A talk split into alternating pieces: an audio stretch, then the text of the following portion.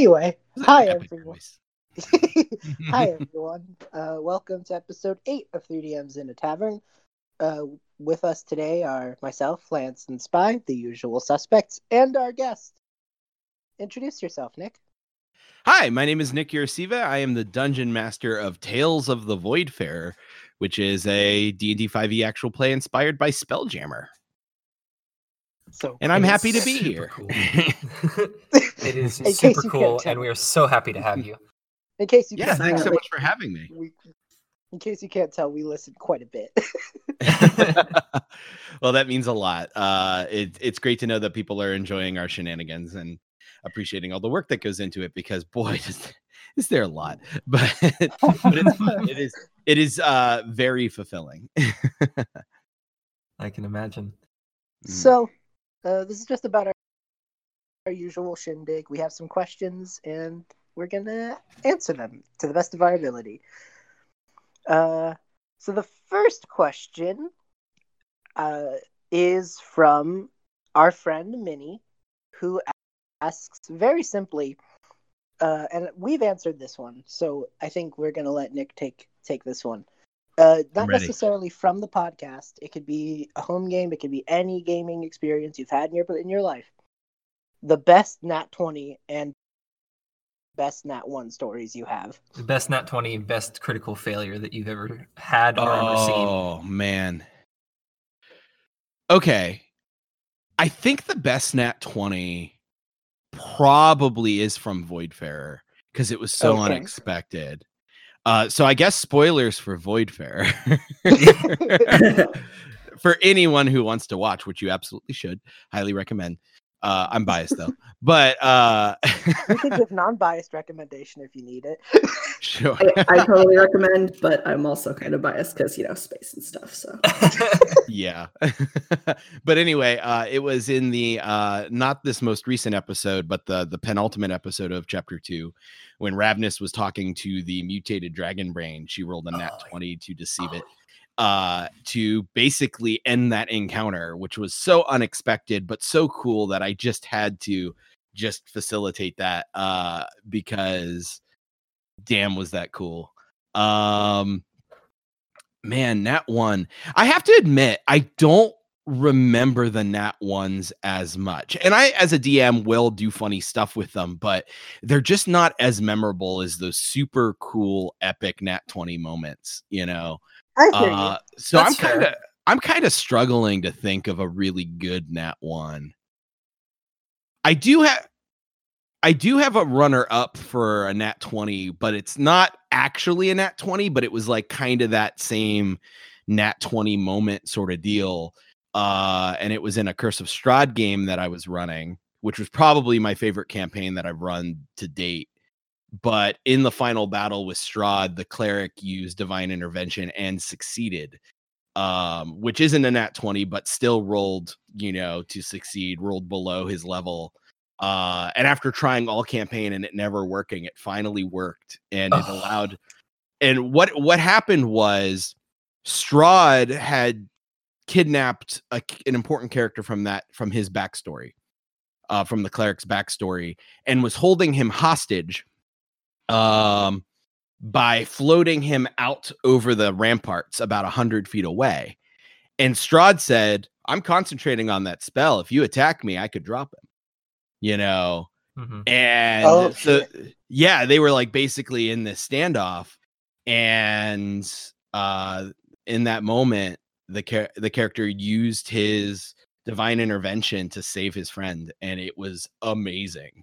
Oh, It's that's so an cool. arms outstretched moment right there. That's right fucking awesome. Sure. A- And I had the I had the player stand up and roll the die behind my screen and walk away before he even looked at it. Oh, so God. I so I described the scene so he didn't know what was going to happen. So it, it it created this really intense emotional moment and I was able to ramp it up and then do that reveal. There was tears at the table. It was great. Oh. That's so fucking awesome. uh huh. Honestly, divine intervention might be harder to land than a crit. uh it depends like uh at lower levels for sure. Mhm. Yeah. Yeah, the, the higher level you get, the easier it's getting that, and and that's by design. But Right, right. mhm. Um, but awesome. Thanks for thanks for those stories. That that No definitely problem. broke the ice pretty well. um, oh, here's one. Uh, one of my cast members, Shay, asks, "How have you ever had your dice rolls line up with a character you've played in like, like perfect and unexpected ways?" Now, I know in design of the game, the things you're good at, you're gonna roll better for because of bonuses and stuff, you know.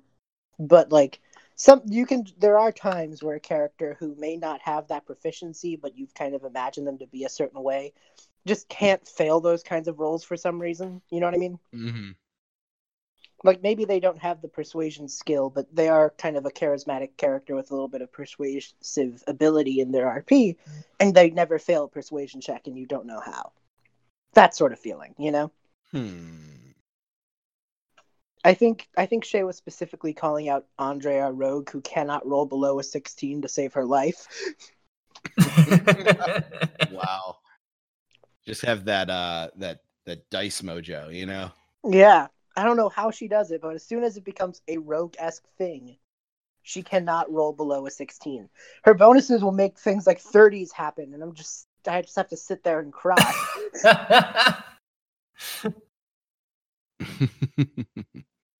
These are like level thirteen characters getting like thirties on their rolls and shit. And I know I'm partially to blame for giving them cool items, but whatever.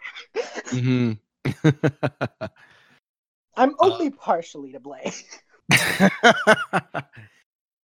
uh I'm trying to think.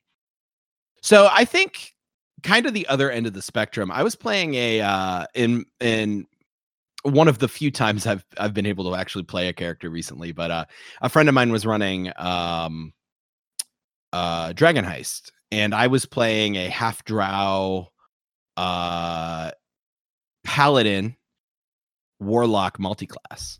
And and the only way that happens is if you have an incredibly low wisdom, which he did. My I had a wisdom of seven. It- it's like you know, like I am devoted to my god, but if you say the right things to me, I can totally be persuaded to do whatever you want. Um, so like you know, mysterious shadow entity is like I can give you more power to do your goddess's bidding, and he goes, sounds good. But uh, yeah, so I had a super super low wisdom, but at the same time, it didn't matter. Whenever I was rolling an insight check, I would still roll like garbage. So even though I already had a negative two to all of my insight checks, I would still roll less than a 10 every time I was rolling. So it was just that like weird dice synergy where it's like I was already bad at it, but the dice just made it comically bad at it point where like even to like notice stuff like or with the other with my party members you know uh it would just be we would just start assuming that cole my character would just not notice um so i was just role playing him as completely oblivious to almost everything uh it was a lot of fun oh, so you mean me in real life? Can't relate.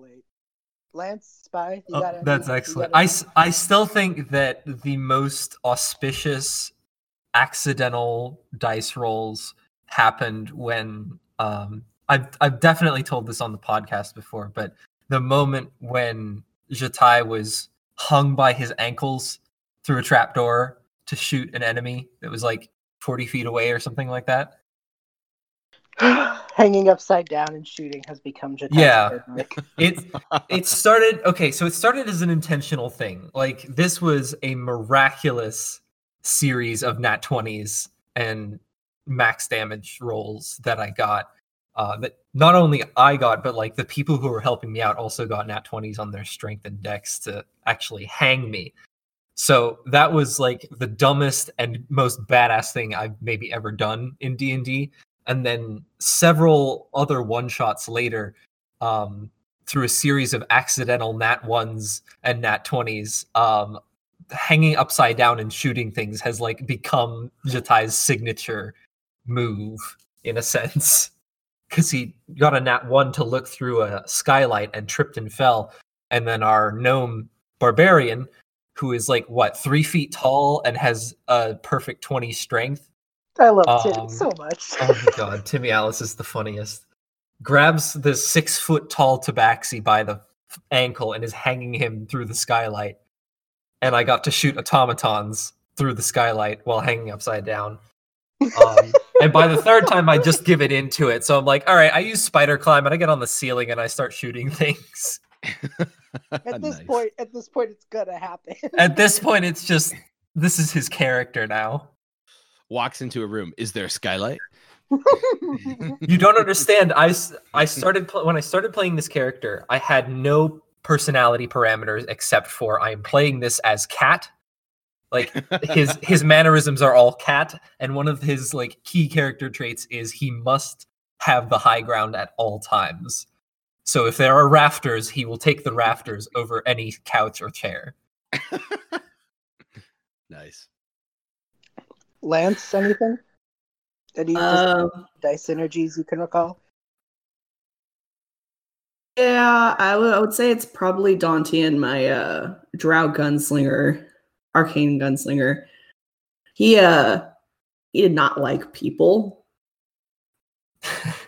but every time like he was he was the one that was like most how do I put this? You would not go up to him first to ask him things because he was the most kind of intimidating out of their group.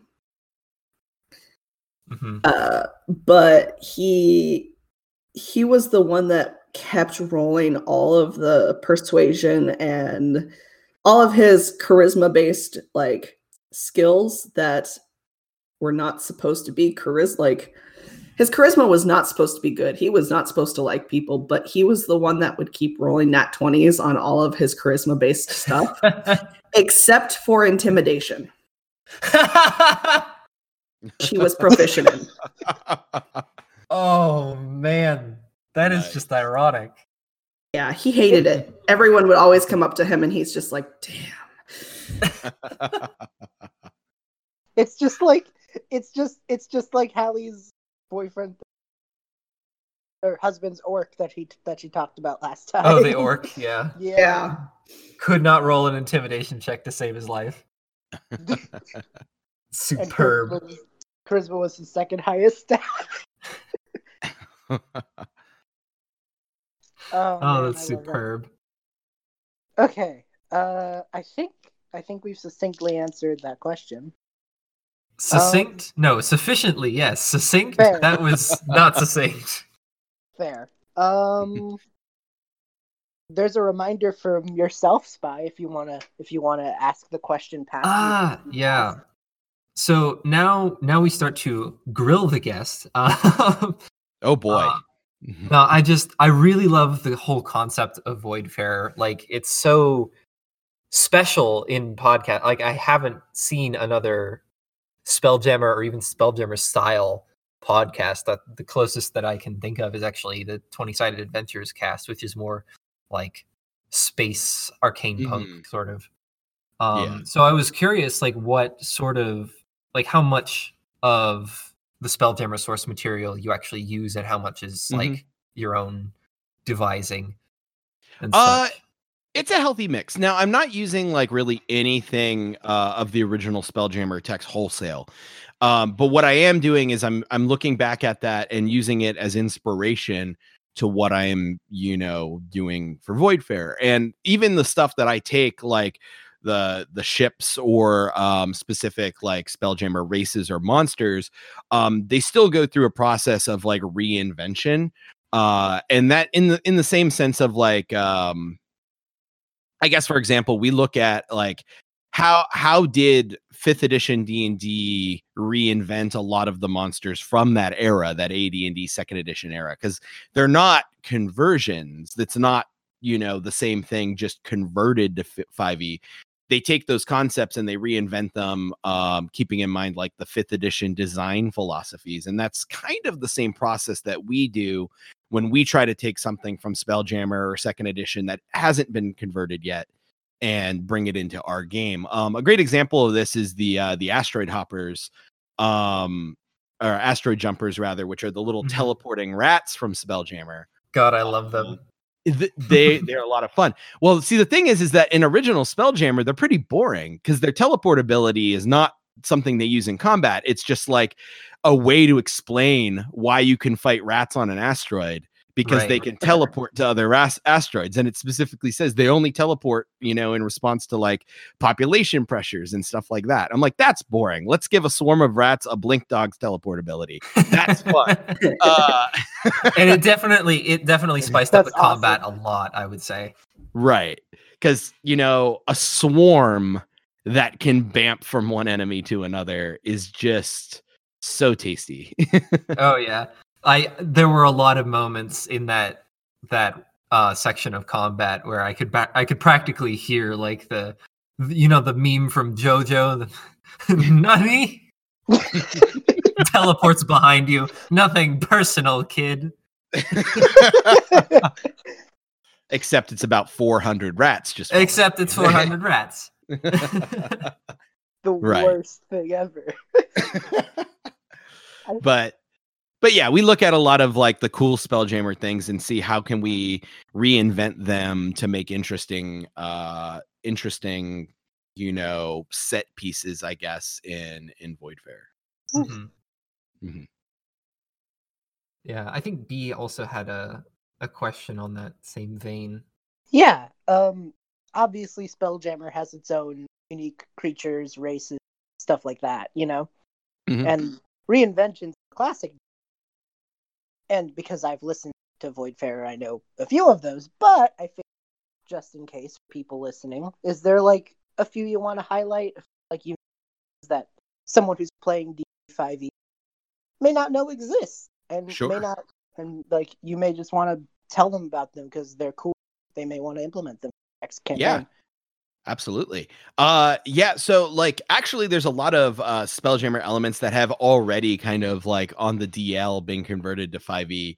Um things like Gith which is available in uh I think uh uh that's yeah, the uh the Mordenkainen's Tome of Foes uh is Gith, uh the Neogi which are like spider like slave slavers. Uh those they're in Volo's guide um the Githyanki and Githzerai uh are already in 5e these are things that are very prominent in spelljammer and have already been you know low key been brought into 5e but then in addition to that we wanted to do things like Dohwar which obviously luckbeak humboldt one of the player characters um played by my friend saker uh is a Dohwar which is a penguin folk uh so and- cool. Yes. And uh that's that's a race from Spelljammer. And it's really funny. We did some reinvention on that too because if you if you look up the original Dohwar like black and white like ink drawing from second edition, uh they just look like penguins. Like they're not they're not like anthropomorphized at all. they're just big penguins with a bandolier on like uh so so we did some reinvention because obviously you can't hold a crossbow with flippers uh and stuff Oh like God, that Right. It's just it is literally just the macaroni penguin. It's a- yep absolutely. So we did some reinvention with that. Uh i have some sketches on what i thought it would look like. And it's it's also doing things like we did the same thing i was talking about before where we're like we look at the original versions of stuff that have already been converted to 5e um like if you look at the original second edition tabaxi it's not much better than that. Uh so we kind of looked at how tabaxi was actually uh brought to fifth edition in the the artistic changes and then uh kind of tried to do the same reinvention for the Dohwar. So I had some sketches, and then uh, when we had our original, uh, our uh, uh, our official artwork commissioned, I passed those along to our artist Rachel Guzak, who's awesome by the way. You should check her out. She's at Eight Bit Ribbit on Twitter and Tumblr. Um, and she basically took my ideas and ran with it, and we created our our fifth edition version of Dohwar. Um, but the actual stats uh, were my own fifth edition homebrew uh, based on the second edition information. So, and there's a lot. Dohwar had like a lot of racial abilities in second edition. So I actually split them up between two subclasses. Um, because it was a little ridiculous, uh, like Yeah. kind of basing things off of fifth edition. They're like, they have a racial telepathy and they have a fanged beak that they can attack people with, and they can, you know, do all kinds of other crazy. s- I'm trying to remember them all. Uh, let's see. Uh, Penguins OP, yo. Yeah, no, they just had so much stuff. So they had like psionics where they can like cast detect thoughts and like read people's minds and stuff. And then like it, it was it was a lot of stuff. I'm like, this is a lot for one race. So let me take some stuff and put it in one sub sub race and then another and put it in another sub race. Um and uh and that. Uh and I'm not the first person to update to fifth edition. I found some other ones, but none of them was really What you were looking for. working for me. So I kind of just took matters into my own hands. As you do. Yes. Have do you have any plans to like? And this this isn't a question that was written. This is just me tangenting off.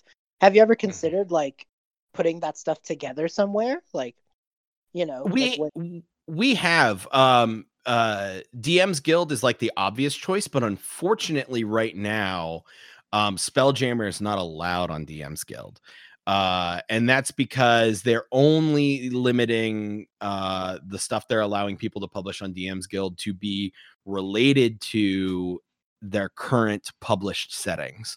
So you can do you Forgotten Realms, Eberron, uh Ravnica, uh and all that. I don't I don't think you can do Exandria Wildemount because that's weird critical role Yeah. thing. But, yeah, um uh but yeah like there's a lot of restrictions on what can be published on dm's guild so like we could do something but we would have to be like really careful about how it was put together so um uh like i do know there's like a doer race that's a homebrew doer race that's on uh, d&d beyond i found but uh, anybody can create homebrew stuff to just put up there on for free but uh we thought about it we would have to be careful like like kind of like presenting our spelljammer rules but in like the sense of like oh it was a spelljammer that crashed on Toril in the forgotten realms and uh like that sort of thing to kind of like Yeah, make sure we like- stayed compliant with their restrictions you know Yeah, you'd have to tie it in. Although with the inclusion of the Warforged, you could also tie it to Eberron as well.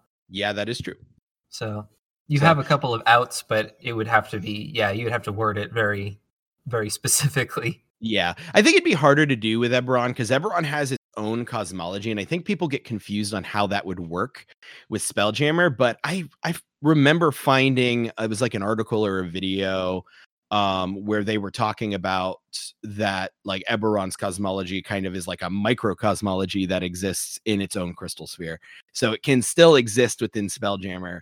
Um so but it's just like an extra layer of complexity with trying to like Mhm. tie Eberron to uh Spelljammer, but we got around it by just saying like a bunch of Warforged just up and left. because Fair. why wouldn't they? People suck to uh people are just terrible to Warforge on Eberron. it's Yeah. true. Mhm. All right, I, Nick, I have a question. Uh, from one space captain to another. Um, you were saying that you have a, a pretty healthy, like, equalness of stuff from Spelljammer and homebrew stuff that you've created.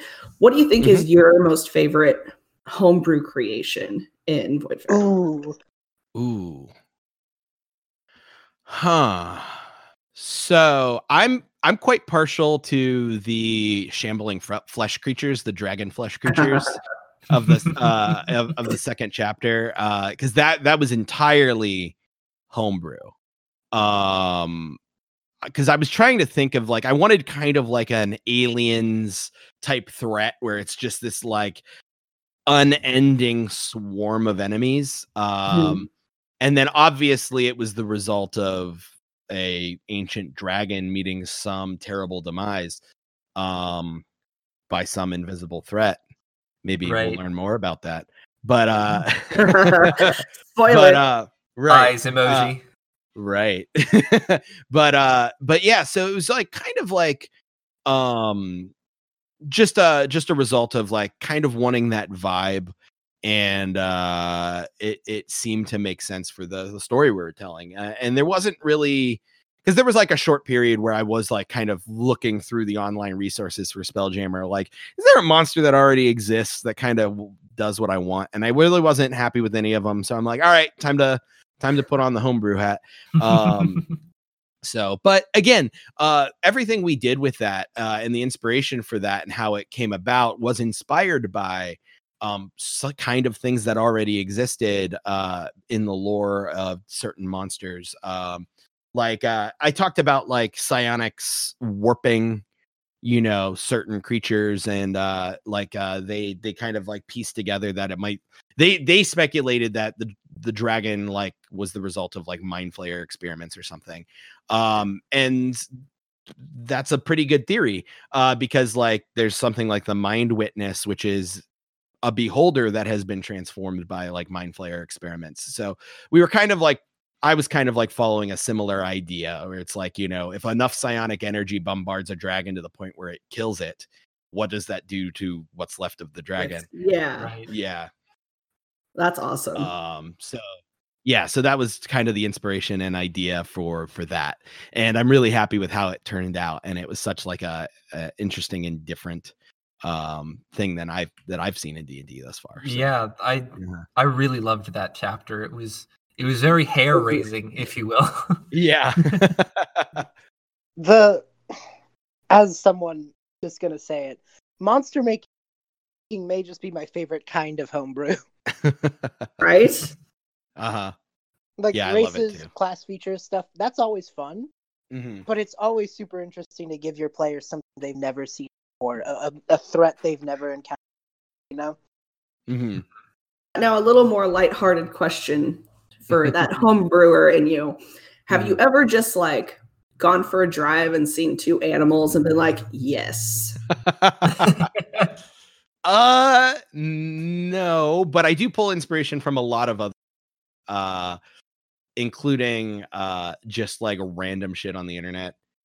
Like like there's plenty of like photoshopped animal like combos that I'm like, "Oh, well that's interesting." yeah. and, and kind of run run with that or um uh or or even just like uh just other random shit like actually uh there's an account that i follow on reddit and they have a, a twitter as well which is called uh, it's a d&d monster now i highly recommend it i highly recommend it if you haven't heard of it before but like it started on reddit and it would be random posts on reddit whether it's an image or a story about something and this dude would just drop into the comments and drop stats for what that thing would be if it were in if it were a D&D monster.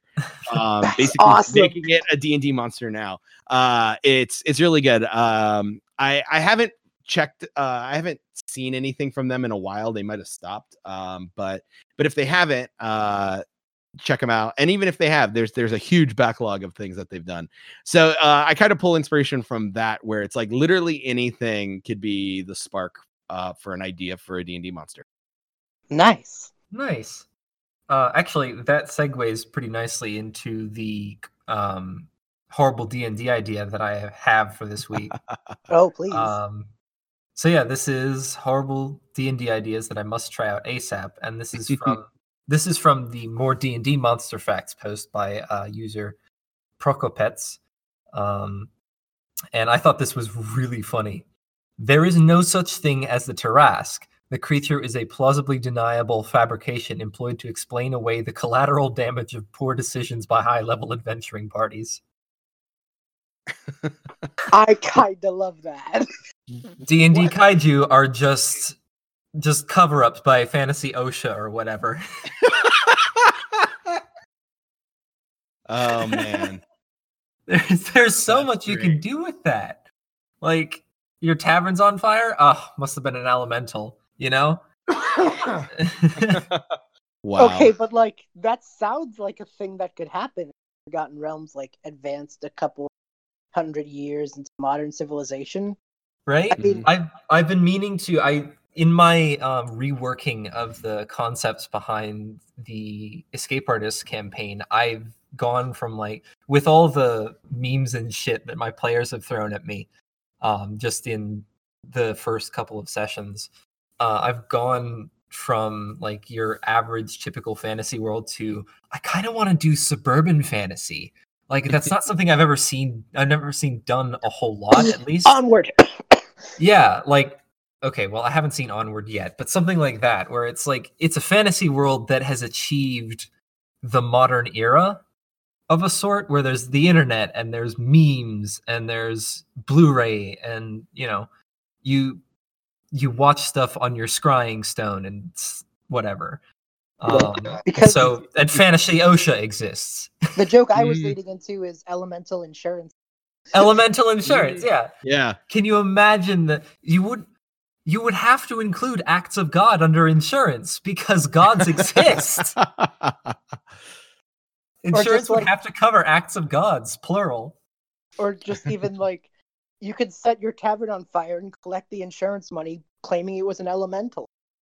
Exactly. Oh my god, insurance fraud in that world would just add be an extra layer of complexity to insurance fraud. I think we've just made the most heinous D and D villain in history. oh my god, I have a campaign plot now. no, the the media is just ablaze, pun intended, with uh this these strings of elemental attacks, and in fact, it's just an a very creative arsonist. And we've circled around to Spider-Man Far From Home but D&D. It's just a fire genasi who really wants to get their name out there. Yeah, right? nice. What this is uh, we I kind of dig it now. I kind of dig this character now. I can't even remember because I know I have the in joke of Fantasy OSHA, but I don't remember what sparked it. I know it was from a one shot. Um, and there was were- also it was because we were playing your first session of uh you played the first session of um of the escape artist oh the, the- the yeah the test dungeon. Oh, that Yeah. was that was the test. Oh, was it about drinking the water? I think it was about drinking the water. That was you, Fantasy you made a OSHA joke thing. about drinking the water I then and then I had just watched the Brian David Gilbert video about Smash Brothers OSHA violations. And so I mentioned that, and then you made Fantasy OSHA a thing. Yeah. Yeah. And there was also um, when I was testing my I, I banged out a RPG system for my Arcane Punk World Sphera, loosely based on 5e in about two weeks last fall. Um, and I was doing the test session for a group of my friends here at university. And one of the one of the players was a Gorgon. And um I I he was at the bar and he was just drinking really heavily and he was making jokes about how he just lost he'd lost the kids in the divorce and he'd had a bad day at work. Um and then later on we he joked that he was he had a he had scale mail, right? But he joked that it was a business suit. So he's got this business suit that is just all chainmail um including chainmail tie. And and a little bit later he was saying something he, i think he mentioned like stabbing his wife. Or no it was like getting stabbed or something. And one of the other players goes what do you even do? And he goes i'm a contractor we just all lost it because what fucking contracting work do you do where you, you stab your wife in the divorce hey, thieves guilds need real estate too. Uh, so I've actually uh, been working on a upcoming project uh, that I guess I can hint here. Uh, but it is it does incorporate it is D and D and fantasy, but incorporates a lot of modern like anachronistic elements to it. Um, but uh, we've been kicking around the idea of uh, doing a podcast mini series uh, where I run D and D for my brother's rock band uh, who have all almost never played D and D before, but it would be in a world, uh, a fantasy world inspired by like music and the power of rock, and like uh, totally not brutal legend if anybody's familiar with that but definitely that same vein uh so you know you have things where adventurers are going out but all adventurers are musicians because of the power of music um Mhm. so It's oh a my world god, it's a with a world full of bards.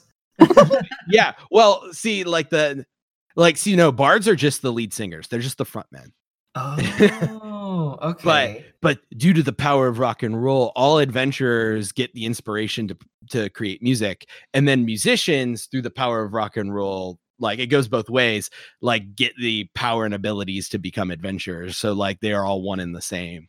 So like a band can do a, a rock gig at a bar and then get approached by somebody to go handle some task because everybody knows that all bands are also adventuring parties oh, Uh, that's so cool. That's cool. Yeah. yeah. So, uh, but it would have this like anachronistic element to it where there's like, you know, hot rods and uh, electric guitars, and like the adventurers are in their like spike studded leather armor with, you know, Converse Chuck Taylors on. And like, uh, like, so it's like that's kind of the aesthetic that we would be going for. Uh, but, um, yeah, that was just a, a cool idea that I had that we're we're kind of kicking around in pre-production. oh, that sounds so so rad in like the most fundamental definition of the word.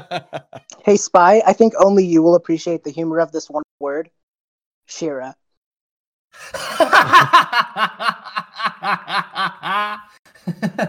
you, you have to explain it now. Yeah. So- Um, over with the Frostwalkers, one of the. She showed up in episode one, but then her player, Misty, had got a really nice deal for an art college, and, you know, life had. Dude, I still keep in touch with Misty, and the work she has to do is fucking insane. Misty, if you're here and listening to this, I fucking applaud you. You had to make a video game for a project. What the hell? Damn. that sounds awesome. So like so when that happened, I totally understood why Misty couldn't continue playing, you know? Cuz like Mhm. oh my god. Yeah, You you know? started Jaegering. Right. And so like good and so like I said, Misty, if you're listening to this, holy fucking shit. but um her character was a bard, an aetherial bard, which is a homebrew DM's Guild race from the uh Tome of Strange Beasts or Tome of Strange Creatures or something like that. I'll remember it eventually. And it's like what would happen if a humanoid mother was possessed while pregnant? And Hmm. the, and the child has like re- remnant ghost like ability. So they can like see into the ethereal plane and pale skin and their hair floats up and defies gravity you know? Hmm And they have basically a ghost familiar. yeah. That sounds awesome. it's such a cool race. Uh Um, Fin- one of our current players is an Aethereal now finley so Aetheral's And her her ghost is Ambrose, who is the snarkiest little shit to ever exist. he's al- he's already dead so it's not like he has any inhibitions anymore Imagine Casper, but just a rat bastard. The way I described him to Fin to Finley's player was like basically imagine the typical shit heel little brother character and also give them the limitations of immortality in a ghost form. It's wonderful. but and- Shira Shira is a bard who is like an emo rocker. That's- nice. So Right. she does like gigs and concerts and stuff within the town. That's awesome. And because she's an Aethereal, she can pull off that aesthetic even like even better than you might be able to otherwise. The ultimate goth. Just Misty- metal AF. Misty legit told me that the day she created Shira, like she was thinking about how she had went to an Evanescence concert literally two days before and went, "Well, this is just fate now." nice. This segment has gone off the rail. Yeah. As it usually does, frankly. It's quality content. Ah man. Okay, well, Spy, is there is that it for That that was the I was you know, the whole point of the segment is just to to spew out this horrible idea and see what we can do with it, you know. So I think we've I think we've done with it. Uh, So, what other questions do we have? Uh, there's a few. Um, our friend Amelia has a very um, a very specific call out post to me. um, But- who knows? It's a. Have you ever made like a next gen OC of a, or character based on a character you already have? So like, there's that joke of that person who's playing D and D for the first time, their character dies, and then they look at their character sheet, write the word junior on it, and are ready to go. Yeah. yeah. And I, I don't know, like that from that joke facilitates the idea of like, have you had a character who maybe you ended up making a character like that was their grandchild or the direct child or just somewhere down their descendancy in a unique way. I don't get to be a player enough for that to have ever had the possibility of happening. uh, the forever DM. For a relatable feeling, one that I'm being unshackled from very soon, but Nice. Yeah. Um, I can't say that I've ever done that, but B, You're gonna make me talk about Eratarin, aren't I'm gonna make you talk about Rin. I don't know how much about her I could get into, but I will describe her personality because she's very fun. She, We'll describe the the origins of, of yeah, her so we um, understand. yes. So, Rin was the brainchild of myself and uh, one of the players in 20SA, Avon. Hi, um, because we had a we were doing an RP in the 20SA server, and in that RP because it was an AU and a very crack AU and very just RP and fun, you know. hmm Uh, the main NPC of campaign one, uh, Calum, and her character Daythorn got together, and just on a whim, we created a Fire Genasi Moon Elf hybrid named Eratarin, who would be their like direct descendant. And they became a wild magic sorcerer, and everything went off the rails from there. As they do with wild magic sorcerers. yes. yep. This is the character who uh, B played when I was running the puzzle dungeon, uh, the aforementioned puzzle dungeon, the fantasy OSHA one. Um, and the peak of that session was I I let her be able to hear the Bigfoot god in her head. Um, now we don't have time to unpack all of that. Yeah, but just, Um, just the, the deities in Spy's world were based on cryptids. I think is the Yeah. one sentence explanation. And and Bigfoot is the god of shrooms, basically. Makes sense. So um the she patron of Portland. she she wanted to impress him. And so B goes, I'm going to bottle flip this thermos that I have. And it I said, Oh, okay, what's well, what's in it? And he goes, vodka. I'm like, okay. And he goes, and I also dab while I'm doing it. I'm like, all right, um, roll, I guess. Of course he got a natural fucking 20. It was the best Um, role I had that whole game.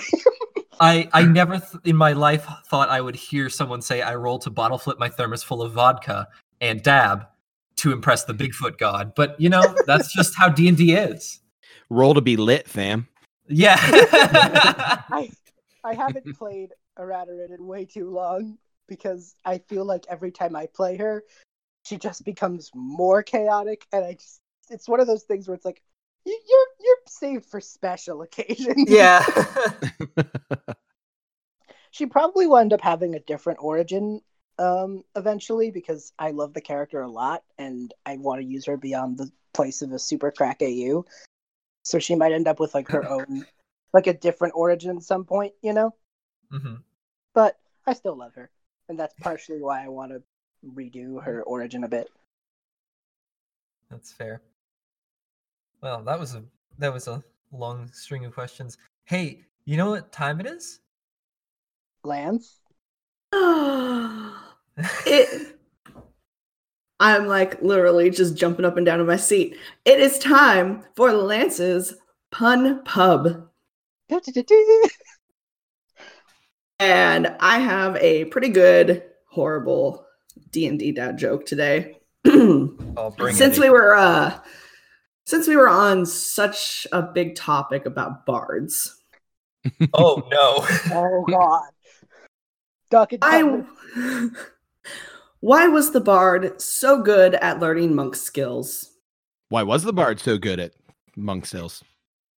Was a simple key change. Oh. oh no. Oh dear. That has been Lance's Bravo. Pun Pub. It actually took me about three seconds to understand like the full weight of that pun. I I, I have Oh. another small one if you guys want it. Okay, Hang go on. for Is, hang on. Was that just sorry in reverse? it. Yeah, much. I was. All right. Bring it on. All right. Let's have round two. Round two. Uh how big are giant spiders? Just way too big, How my big are- friend. About eight feet. Fuck! God damn it. nice. Oh, good lord. Thank you. I mean, not after Oh. the barbarian gets done with them, but fair. Then they're about two. Oh, no, they're about God that would be about 12 feet, but like splattered in all directions. Not right. whole feet, but No, no, Whole they're feet. in fragments. Incremental. Not talking about the circumference here. We're talking about Oh, fuck. Oh, that was great. Bravo. Lance's Pun Pub. Okay. All right. gave me this Uh, power. You knew what you were going to do. I have one from Shay again, who asks, um, what do you like most slash least about one of the NPCs that you are currently using? hmm. I have to think about So- that. I just have so many. There's Yeah. so many. Yeah. I Yeah. think now is I think now is the time where we mention the crew of the Voidfarer are like our, our babies and we love them all. Aw, they're my babies too. I I gotta say, Scrim is my favorite character. I love him so much. Oh man, yes. Uh, Scriv Scriv is one of the first NPCs I developed. Uh, he is one of my favorites. However, you did go a little, pardon the pun, overboard when composing the crew of the Voidfarer, because there are a lot of characters to keep track of. There are, um, and I was trying to like only see. I wanted the Voidfarer to feel occupied, Mhm. and in that sense, I think I succeeded. But at the pro at the expense of like, okay, you actually like. There's a lot of characters to actually keep track of. They're not all important, but they do all have names. Uh, so I was trying to like mention the characters so like you at least saw them in passing, but like they're still only maybe the like five or six important characters. Um, but at the same time, like you know, other things happen on the ship, and uh, and I pull in those other characters as well. Uh, it's it's been a balancing act, and I'm kind of learning the best way to present it as I go. Um, That makes it's sense. it's an ever evolving process. And and depending on what your characters do, who, who becomes important on the ship might change. exactly. Like, Ra- our like Ravnus being obsessed with uh, the the turtle cook Coot. like Coot, Uh, yeah, un- unexpected. or our uh, new tiefling um, frenemy, perhaps. yeah, uh, we'll have to see what's going on with that. yeah, that's uh, that had me. That I was I was listening to it while um while I was playing No Man's Sky, and I had to pause the game and just think, uh, said out loud, "All right, Nick, what the fuck are you planning here?" I was planning that that like after credit scene, if you will, since the start of the chapter, really.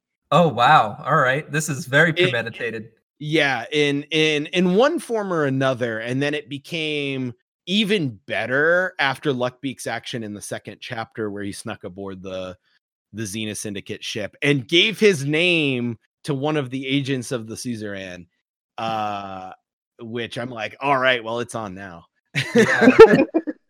so i'm like that needs to pay off pretty quick i think or at least hint that like things have been set into motion um which was the whole point of of that uh, scene.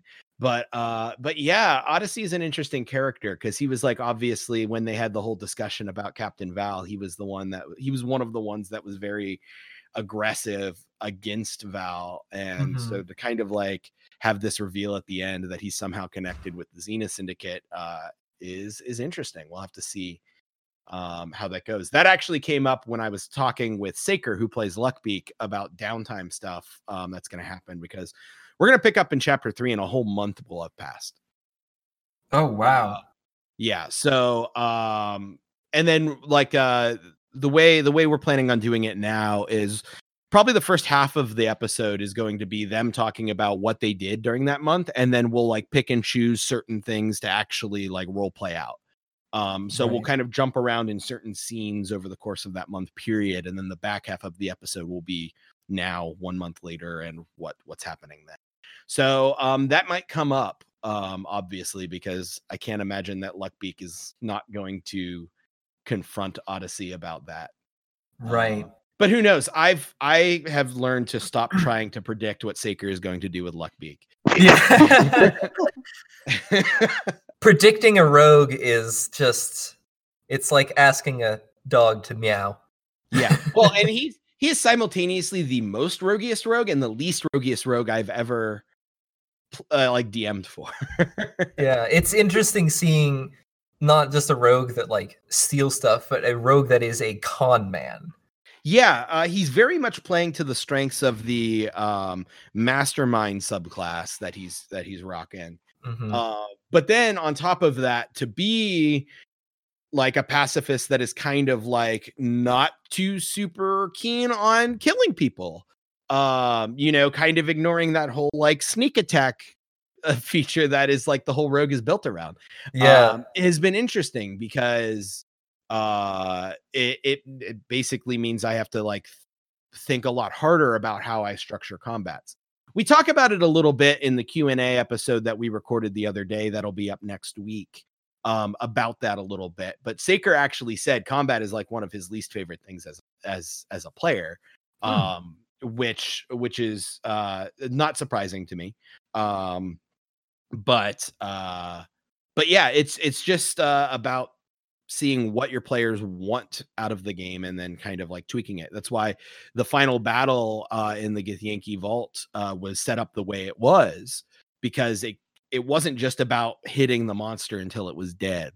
There was hitting the monster to slow it down but you couldn't actually kill it. So you had to either Mhm. talk with the brain to like get it to stop or to set up the beacon to you know then try to run out of there uh, Right. so there was like multiple moving parts and multiple paths to success um, and that's kind of the the philosophy i'm going to be trying to take when i set up encounters from here on out Yeah, because it's I a good luckbeak isn't going to want to hit the monster uh not really so making sure there's things there that everybody can do uh to get to the end goal Yeah, that's a really, really good design philosophy when you're setting up encounters and such. Is there's not just one.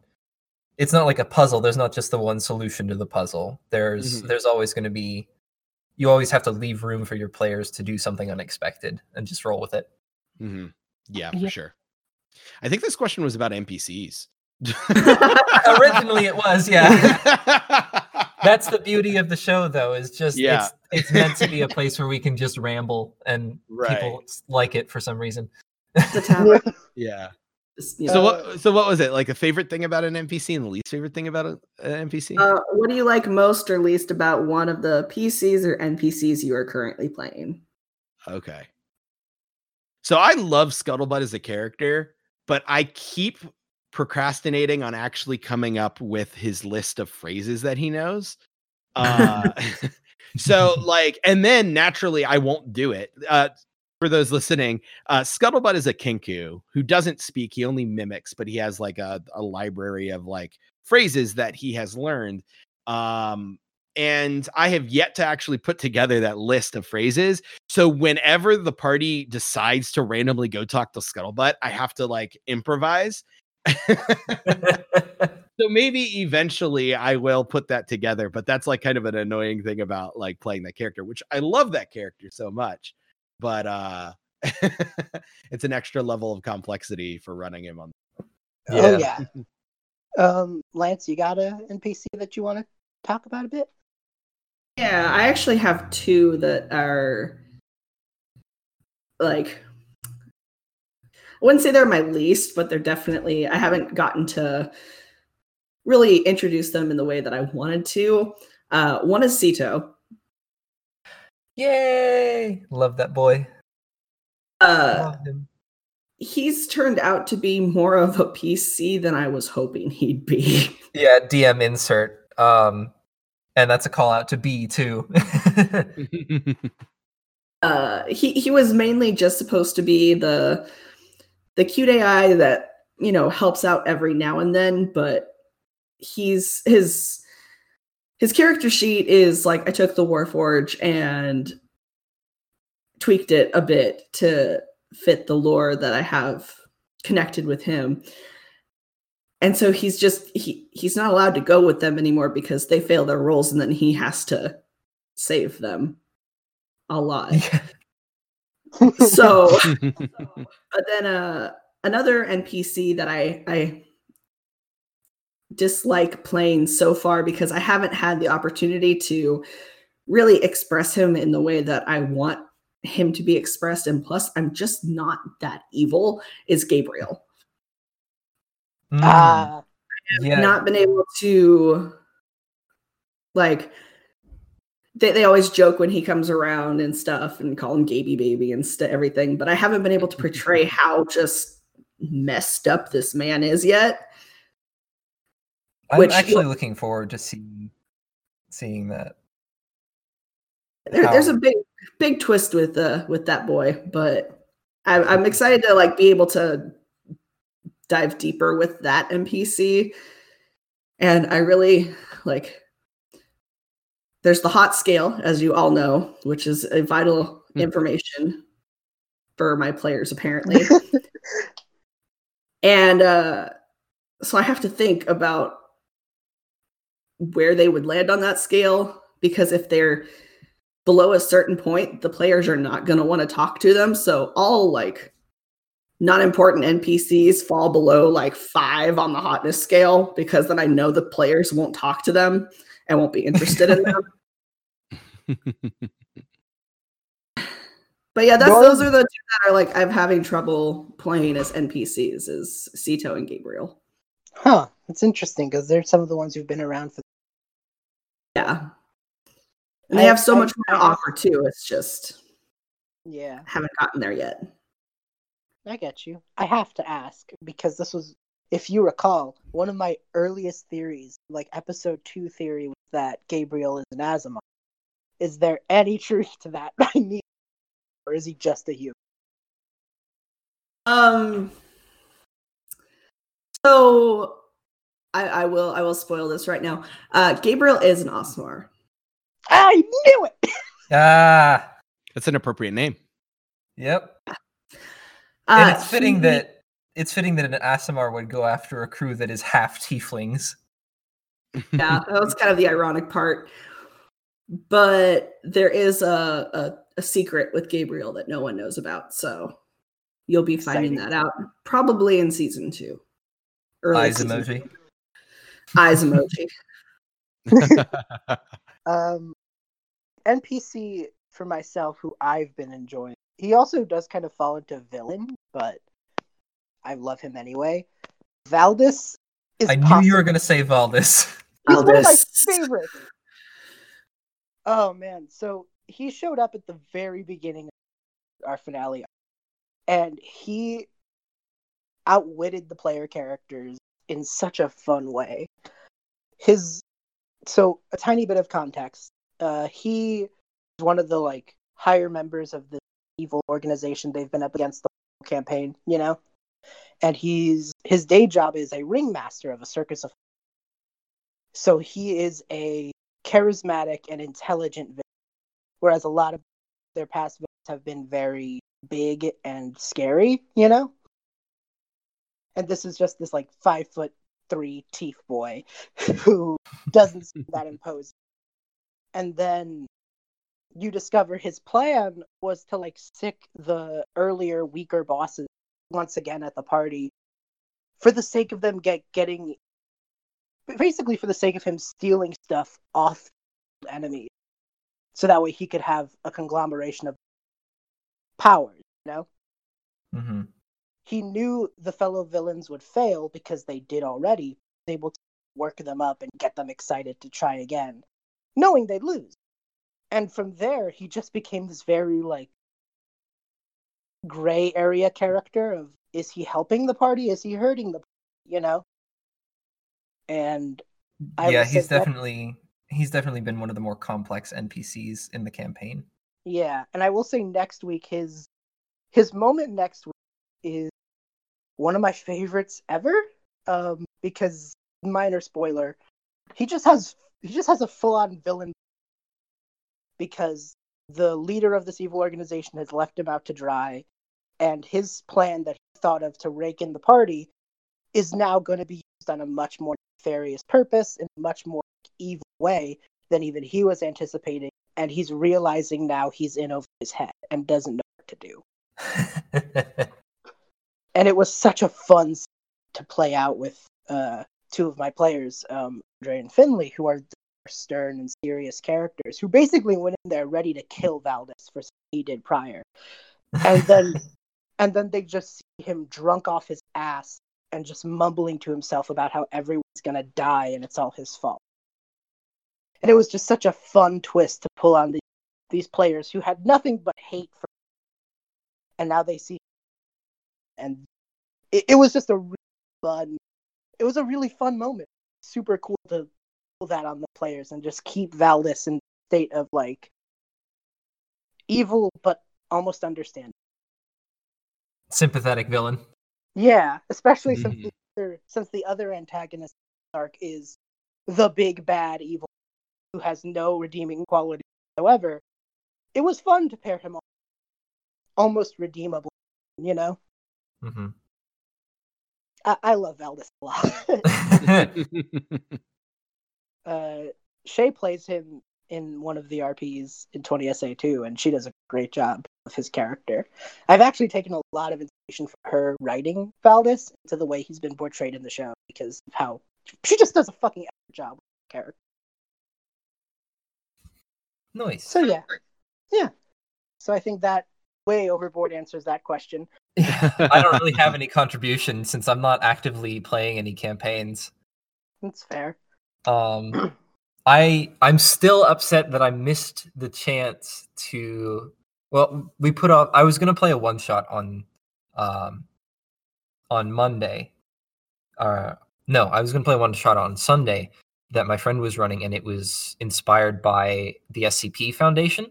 oh, Um, nice. Yeah. So it was like he took a bunch of SCPs and like mashed them together in this one shot, uh, which we've put off until later this week um, for various reasons. But I was going to play my Goblin Artificer, who I made as basically a joke character. His name is Jerry Rig. So you can tell he's he's just a one living shit post. Um, and I basically I took the artificer class and just stripped the subclass from it, and all I gave him was one spell. Uh, he has the standard cantrips, but all I gave him was one spell. It's called Fix This, and it's like Wish but funny. He can he when he just casts Fix This at a problem, the problem is fixed, but it's it operates on the rule of what would be the funniest possible thing to happen right now so instead of you know if you're facing a gap or like this big old chasm there's no it doesn't make a bridge you don't get a magic carpet no the ground snaps back into the into place and the chasm is gone it's fixed nice. I actually want to uh, ran a uh, Dread game based off of the SCP Foundation uh, in the past. oh really It's such a great setting for for Dread. Yeah i Um, can imagine Yeah, it was a lot of fun. because like you have a bunch of you know a lot of the scps are very creepy spooky Mhm. you know Yeah. make you you don't want to read them at 1 a.m like i did with scp 3000 and i still regret it I thought the Shay was really that fucked me up for like two weeks. But I also really, really like the funny ones. like 504, the tomatoes that fling themselves in the direction of bad jokes, or the what is it 3108, the Nerf gun that nerfs things. nice. I love those. I, I like the toaster that uh, you can only refer to it in from the perspective of the toaster. Oh, I love that one. The first person toaster. The Yes. first person toaster. uh, or there's a there's a marine biology textbook where if you read it, you are suddenly convinced that you are a fish. I forget which I forget which one that is. I think it's in the 1800s somewhere. Maybe it's 1843. But it's just How it's a have just- textbook. How you have this knowledge of the numbers is what boggles my mind. I read it a lot, all right? But there's That's so fair. many. They're in the 4000s right now. I actually tried to Nerd. write- I tried to write an SCP at one point and it got downvoted off the site because it was too lame, apparently. It was just a building where if you leave fish alone in it for more than five minutes, they disappear. that was it. That was the only anomalous thing about it. You just if you leave fish alone in the building for more than five minutes, they you come back and they're gone. nice. I love that. Um, yeah. So that was that. That's my tangent. I think we have one last question from the Silver Dusk. It looks like. Thank you, Silver. And this, I think, we can all um, have some good insight on. And it says, "What is the best thing you've used to get the players involved in the world building, and how do you do it to get them involved like deeper?" Um, Uh, I use their fucking backstories. Yeah. uh yeah, well the the one thing I did was to give them a, a very basic uh like you know cheat sheet of the world and then to to like grab onto when they're writing their backstory and then when I get their backstory I then back and forth with them about it to tie elements of that in. So then when something comes up later they'll know like oh you know the moonhammer mining company there was something about that in my backstory or you know something like that so like mhm. taking elements of their backstory and linking it to things in my world building is a great cheat to make them care about the things in my world building yeah, yeah, that's a pretty solid way to do it. I kind of did the same thing with you. Is they like they wrote up their backstories, and I was like, okay, you all come from different like different worlds, and so create your worlds. Like you Mhm. guys get to create the world that you guys come from. So that was really, really fun. yeah, to, sort of like, um hear like what they a came up almost with. like a stars without numbers sort of deal. yeah yeah. yeah i'm always That a was fan of that collaborative ro- uh, world building elements Yeah. And also I just I really love um when my players make jokes and I just they're too good not to include like fantasy OSHA and um uh the the sea of Jamie Hyneman's. That was uh uh we talked about this briefly on the episode with Luke, but um I was I mentioned that there's a landlocked sea in the southern hemisphere of Adrian. Uh and there are it's there are no whales in that sea, and the sea is actually called in the local tongue a sea with a s- conspicuous lack of whales. Um and so they started going off on, oh my god, the campaign has to about has to now be about we have to bring whales into this sea. And I'm like, no, they're like I'm I'm making this shit up on the spot. I'm like, no, they're like giant walruses that fill the space. And one of my players just out of nowhere says, "Oh, so a whole sea of Jamie Hyneman's," and all four of us just lost our minds. nice it was great. Oh man. Um what was I saying? Right. Um world building stuff. And not Jamie Hyneman.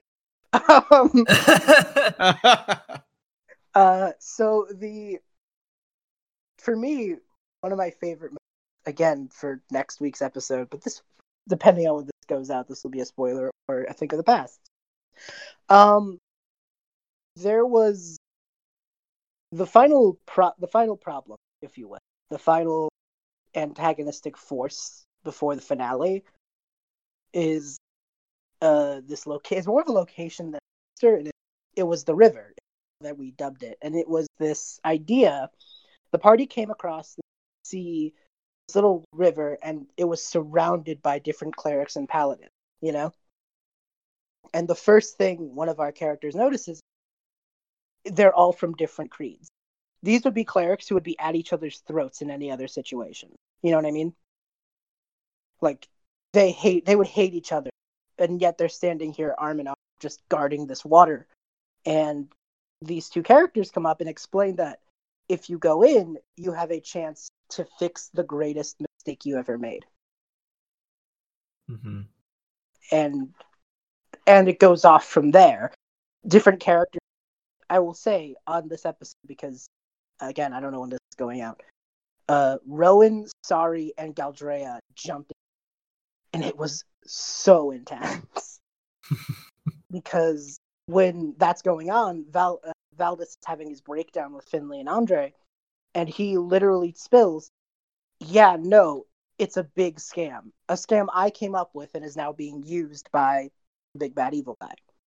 And the idea is, it doesn't show you your greatest regret per se, as much as the moment you were most afraid. Hmm.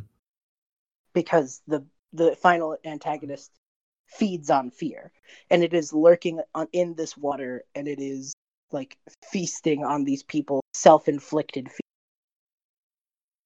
by jumping into this water, thinking they can fix the past, even though obviously they can't.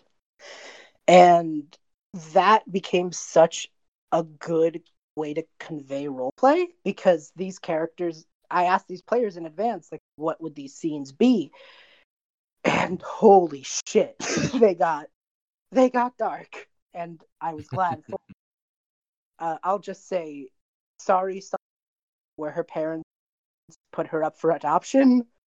And oh oh that hurt. Yeah and Rowan saw her brother getting attacked and Galdrea saw the life dying. And just like these horrible moments in their lives that I got to basically show them again and again and again as they tried to. and it was such a dark it was such a dark antagonistic force but it did a great job of making these characters have these tragic moments they really and the players did amazingly at feeling them you know so when the threaded part of their backstory, not just in the sense of like implementing aspects, but like when the threat is directly attacking them in their heart, you know? That that is to me that's one of the best ways to get them interested. Yeah. Then again, All you right. can't pull, you could only pull that so many times before they fucking pitchforks and torch raid you out of the Yeah. yeah. All right. Seems like a pretty solid answer. Oh, that was. Oh, there you go. B. Yeah. All right. That sounds way better. Okay. Is it time? I oh, I had a couple more questions just about Voidfarer. Um, Oh, go I for it. Go for it. I was really curious how the I- original idea of the Voidfarer campaign came about, and I think you may have talked about this in your first Q and A session on the Voidfarer, but I just I want want to know. yeah. Uh yeah, I, I I think I did mention it in the first Voidfarer Uncharted, which is what we're calling our little like Q and A's and hangout like bonus episodes that we were doing over on our podcast. Uh but uh it came about um just because we were trying to do something different, you know. Uh originally uh back when myself and my friends um under the the umbrella Project Derailed, uh, which uh, is basically the the website that we created as the platform to do whatever nerdy ideas came to us, whether they're blog posts or videos or streams or podcasts or whatever.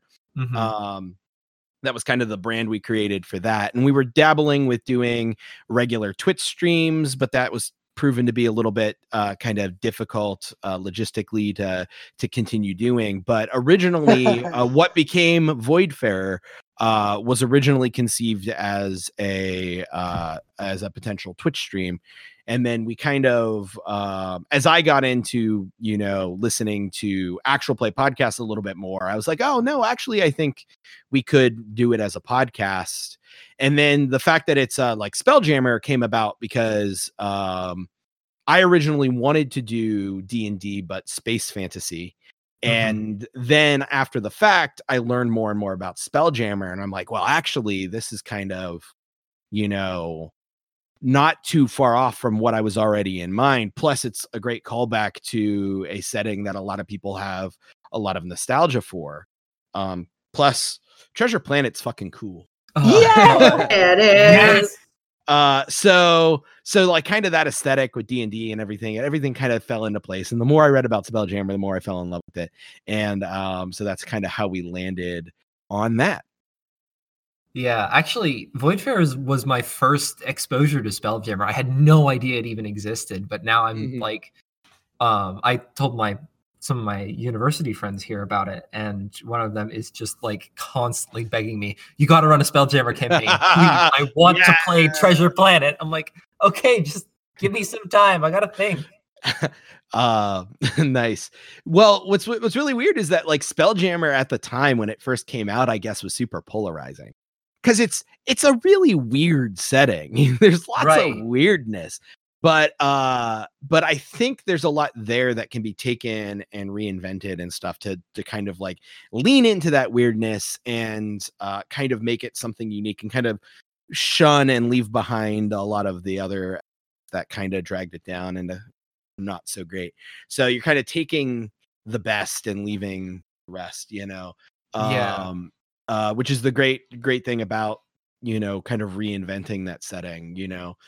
Uh not only were we updating it for 5th edition, but we also set it like hundreds of years after when like the Spelljammer publications would have came out.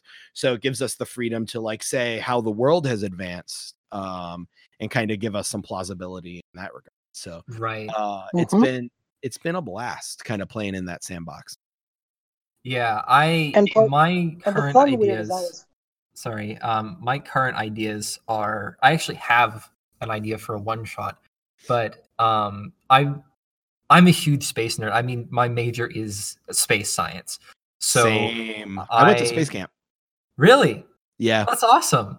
Yeah I, I i got to go to space camp twice uh when i was in, a freshman in high school. it was a blast. I was a huge space nerd growing up. Yeah. But Mhm. um i'm very passionate about like uh, being faithful to like the laws of physics and how space actually works.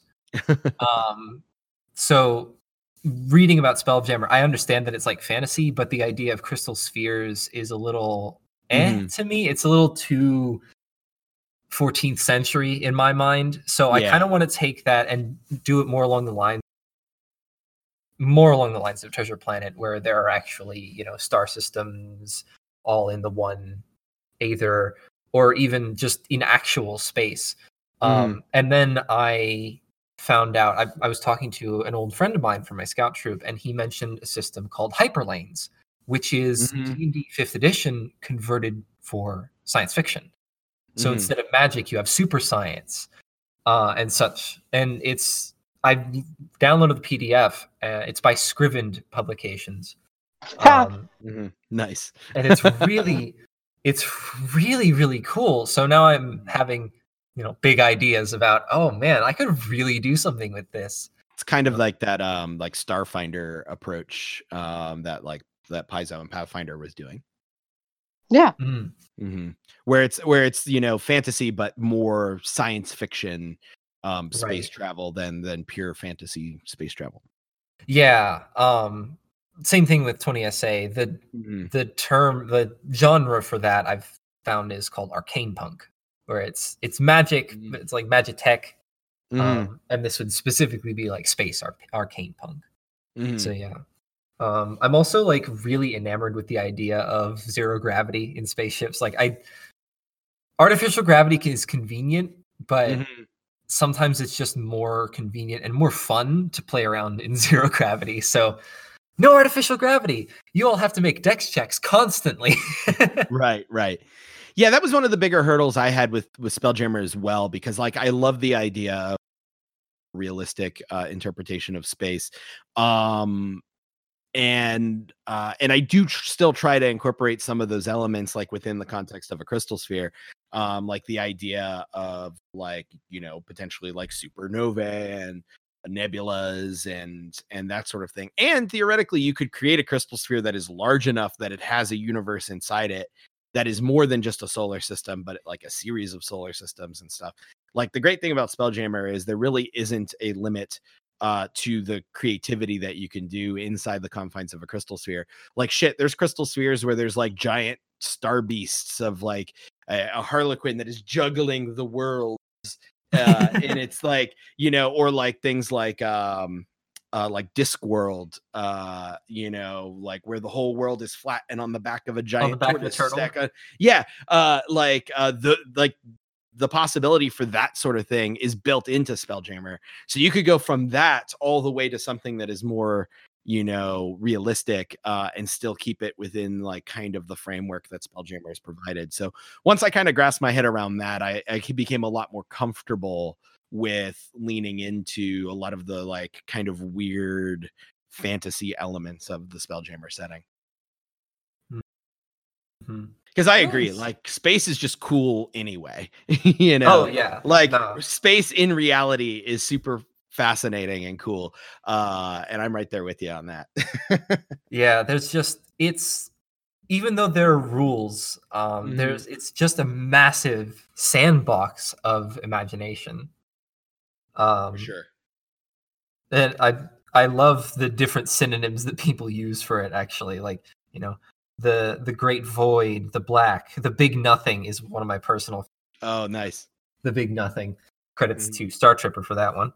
Mhm. Um, I actually recently wrote an entire rant about. Okay, here's what space is like. Mhm. and the the rules are space is big light is fast um everything is moving gravity is the law of the land um inertia cannon will liquefy you and relativity sucks but you can ignore it if you're sneaky nice It was a long rant. I read it. Yeah We. I. Do you mind if I put like a Google Doc link in the show notes? i actually put it up on my tumblr so i can send you that Link. Yeah, that works. Um, but um, anyway, is do you think? Do you have any more questions, Spy, or do you think it's time for our ending ritual? I What you- think I think it is time. I think it is time we subject our guest to the horrors of cursed homebrew. So, for those uninitiated, Cursed Homebrew is a is a segment I came up with where I scour the D and D five E wiki for the worst Oh, of the worst. Oh boy oh, and boy i can't and- wait and Last week it was Mario Kin, and I suggested something to be, and he teased it at the very end. and I but- hate it, and I hate you for fucking making me find this. But Hey, you could have said no. This was I your could- choice. you challenged me at my honor as a cursed homebrew finder, and I had to fucking. This is a long, longer post, so I'm gonna I'm going to warp around it, which is the biggest hint. Ladies and gentlemen, the 5e class, Sans. That's it. That's the name. of Sans the- Undertale. It's the cl- it's the class. I don't understand. i i have questions We may have answers. I I cannot promise. Okay, okay. I have more concerns than questions. that's probably a better yeah I'm gonna read the first paragraph and then jump around to some significantly awful things. Uh, a lone skeleton comes up against a massive ancient red dragon. As the dragon unleashes a hellish blast of flame, it notices that the skeleton is suddenly behind him. The skeleton says, Did you really expect me to just stand there? and disappears again. All of a sudden, the dragon is slammed into the roof of the cave and becomes spike and suddenly spiked through the ceiling. All around the dragon, massive skulls float, charging multiple lasers. As the ashes of the dragon slowly float away, a single blue eye glows in the darkness and then vanishes. I fucking hate this writer Oh so my much.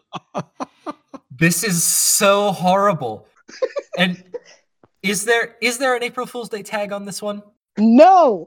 Oh, this is serious. We're really in it now, folks. I need. uh, There are two tags though. This page is incomplete and or lacking flavor. Reason: almost no class page is in a finished state when it is first posted. This page is of questionable balance. Reason: the features need to state how often they can be used. What?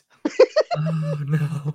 Isn't that like the one thing that should be done? like, if you do anything with your class feature, you need to say how often it can be used. So, god damn it. This has to be a meme, but they somehow avoided the April Fool's tag, and I hate them for it. Okay, I don't. There's so much. There's so much. they do get extra attack. There are these things called shortcuts, which is a long ass post, which I won't read. But uh, due to your incredibly low hit points, you've developed a way to get to avoid getting damaged in battles by totally legit methods. You gain three plus your dex bonus plus your proficiency bonus endurance hit points that regen on a long rest. Do I have to keep reading this? They've made so much. All your attacks bypass resistances and immunities at level Ah, five. wait. your short Hold on. worse. At level five, bypass all resistances and immunities. Yep. It's called This totally is so cheated. broken. Poison It's called has a- what? It's the ability is called totally cheating. okay. I, I mean that at track. least they're at least they're Honestly, upfront they're about it. This is satire. This has to be satire. There's, there's no way this is serious. But somehow it doesn't have the satire tag. Whether, whether this is serious or not, you have to think that somebody sat down with their time yeah. and did this. This time they're What? never going to get back. Hang on, B. When was this created?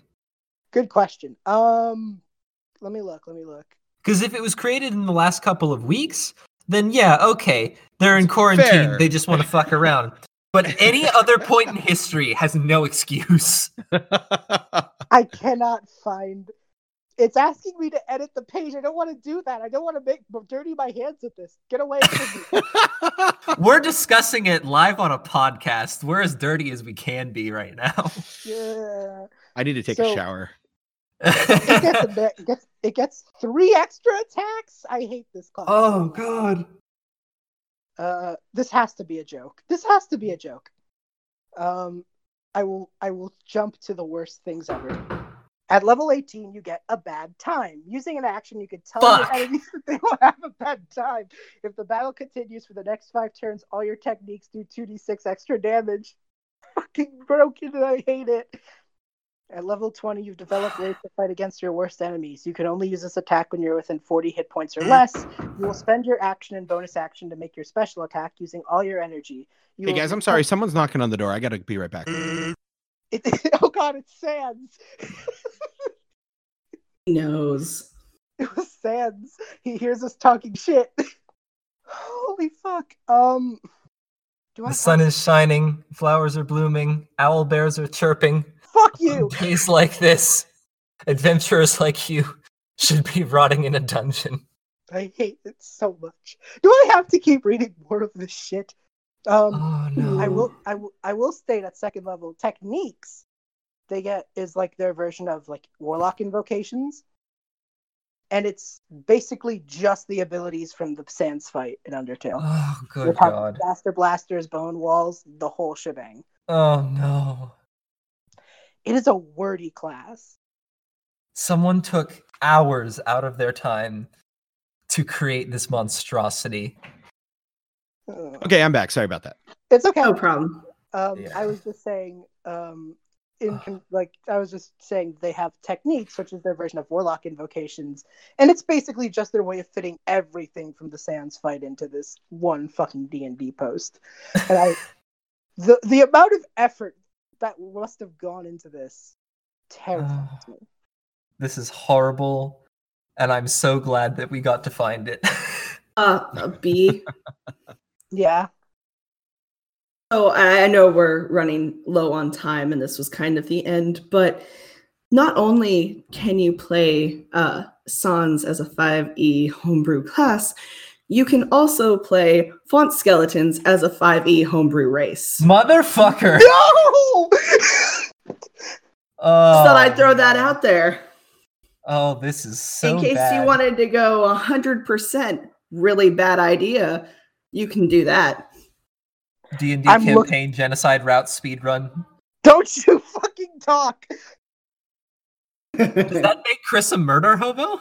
Or sorry, Frisk? Does that make Frisk a murder hobo? No, guys. Fuck, it doesn't. It does exist. okay, okay, okay, okay. The biggest what the fuck? The font skeleton race does have the April Fool's tag. The Sans class does not. Oh boy. The D&D homebrew wiki is the lawless west. Oh my god. It's just I mean, between the Mobians, the Mario Kin, and Sans, oh we are truly just deep in bad territory. Guys, How how are we gonna top this? we're gonna have to like deviate from the video game scene, maybe. Yeah. I think we've. I think that's been our. I, like we started with just a chicken, and then we kind of sunk deeper into the tar pit that is video game bullshit. Oh god. And now I'm Yeah. just. I'm kind of like I'm kind of video gamed out. I think we've already made Wreck It Ralph in D and D, so like I think we're good. I think we're good from there, unless unless you guys want the Halo Spartan. Didn't we already do that though? We definitely mentioned it. We mentioned its existence, but we I didn't really go into it. Admittedly, though, the world of Halo could make for an interesting game. Oh yeah, absolutely. I mean, one of the folks in our server uh was talking about their grandma is running an Elder Scrolls campaign for them, Oh, which wow. is just the coolest awesome. shit.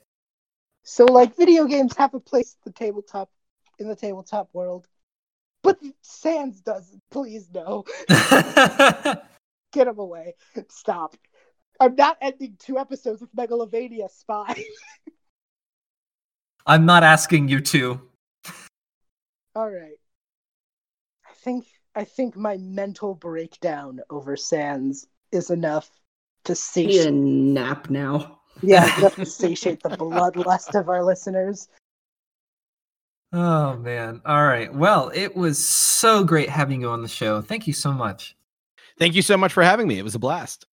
It was so much fun. These Um, always are great. I may have been Ah. fanboying the entire time you were here. So just, Yeah. Ditto. No, keep going. This is great for my ego. okay. Settle in for the next three hours, buddy. oh God. All right, everybody. Talk to you later. Bye. Oh, actually, wait. No. Uh, oh What? no, Ah! no. ah, Nick, how can people find what you're doing? Because we were about to let it this episode end without letting you plug this. Not a- Alrighty. Well, my name is Nick Uroseva. You could follow me on Twitter at Nick underscore Uroseva. Um, that's spelled U R O S E V A. Uh, I am the DM of Tales of the Voidfarer. You can follow Tales of the Voidfarer on Twitter at Voidfarer Pod and at Voidfarer Podcast on Facebook and Instagram. Our new episodes are every other Tuesday, but we are taking a little hiatus until uh, just to get out in front of our production schedule a little bit. So the um the good news is is the whole first two chapters are available for your binging pleasure while you're in quarantine so uh the the premiere of chapter three will be on april 28th Oh, that's so far away. yeah i'm sorry but uh for anybody who's just learning about Voidfarer for the, it's also going to be a great jumping oh yeah, you can catch up on all of the episodes in that time. yeah It's All right. very good and our high recommendation. All right, everybody. Uh, we'll talk to you guys soon. Um, bye. Stay moist. Bye. Bro!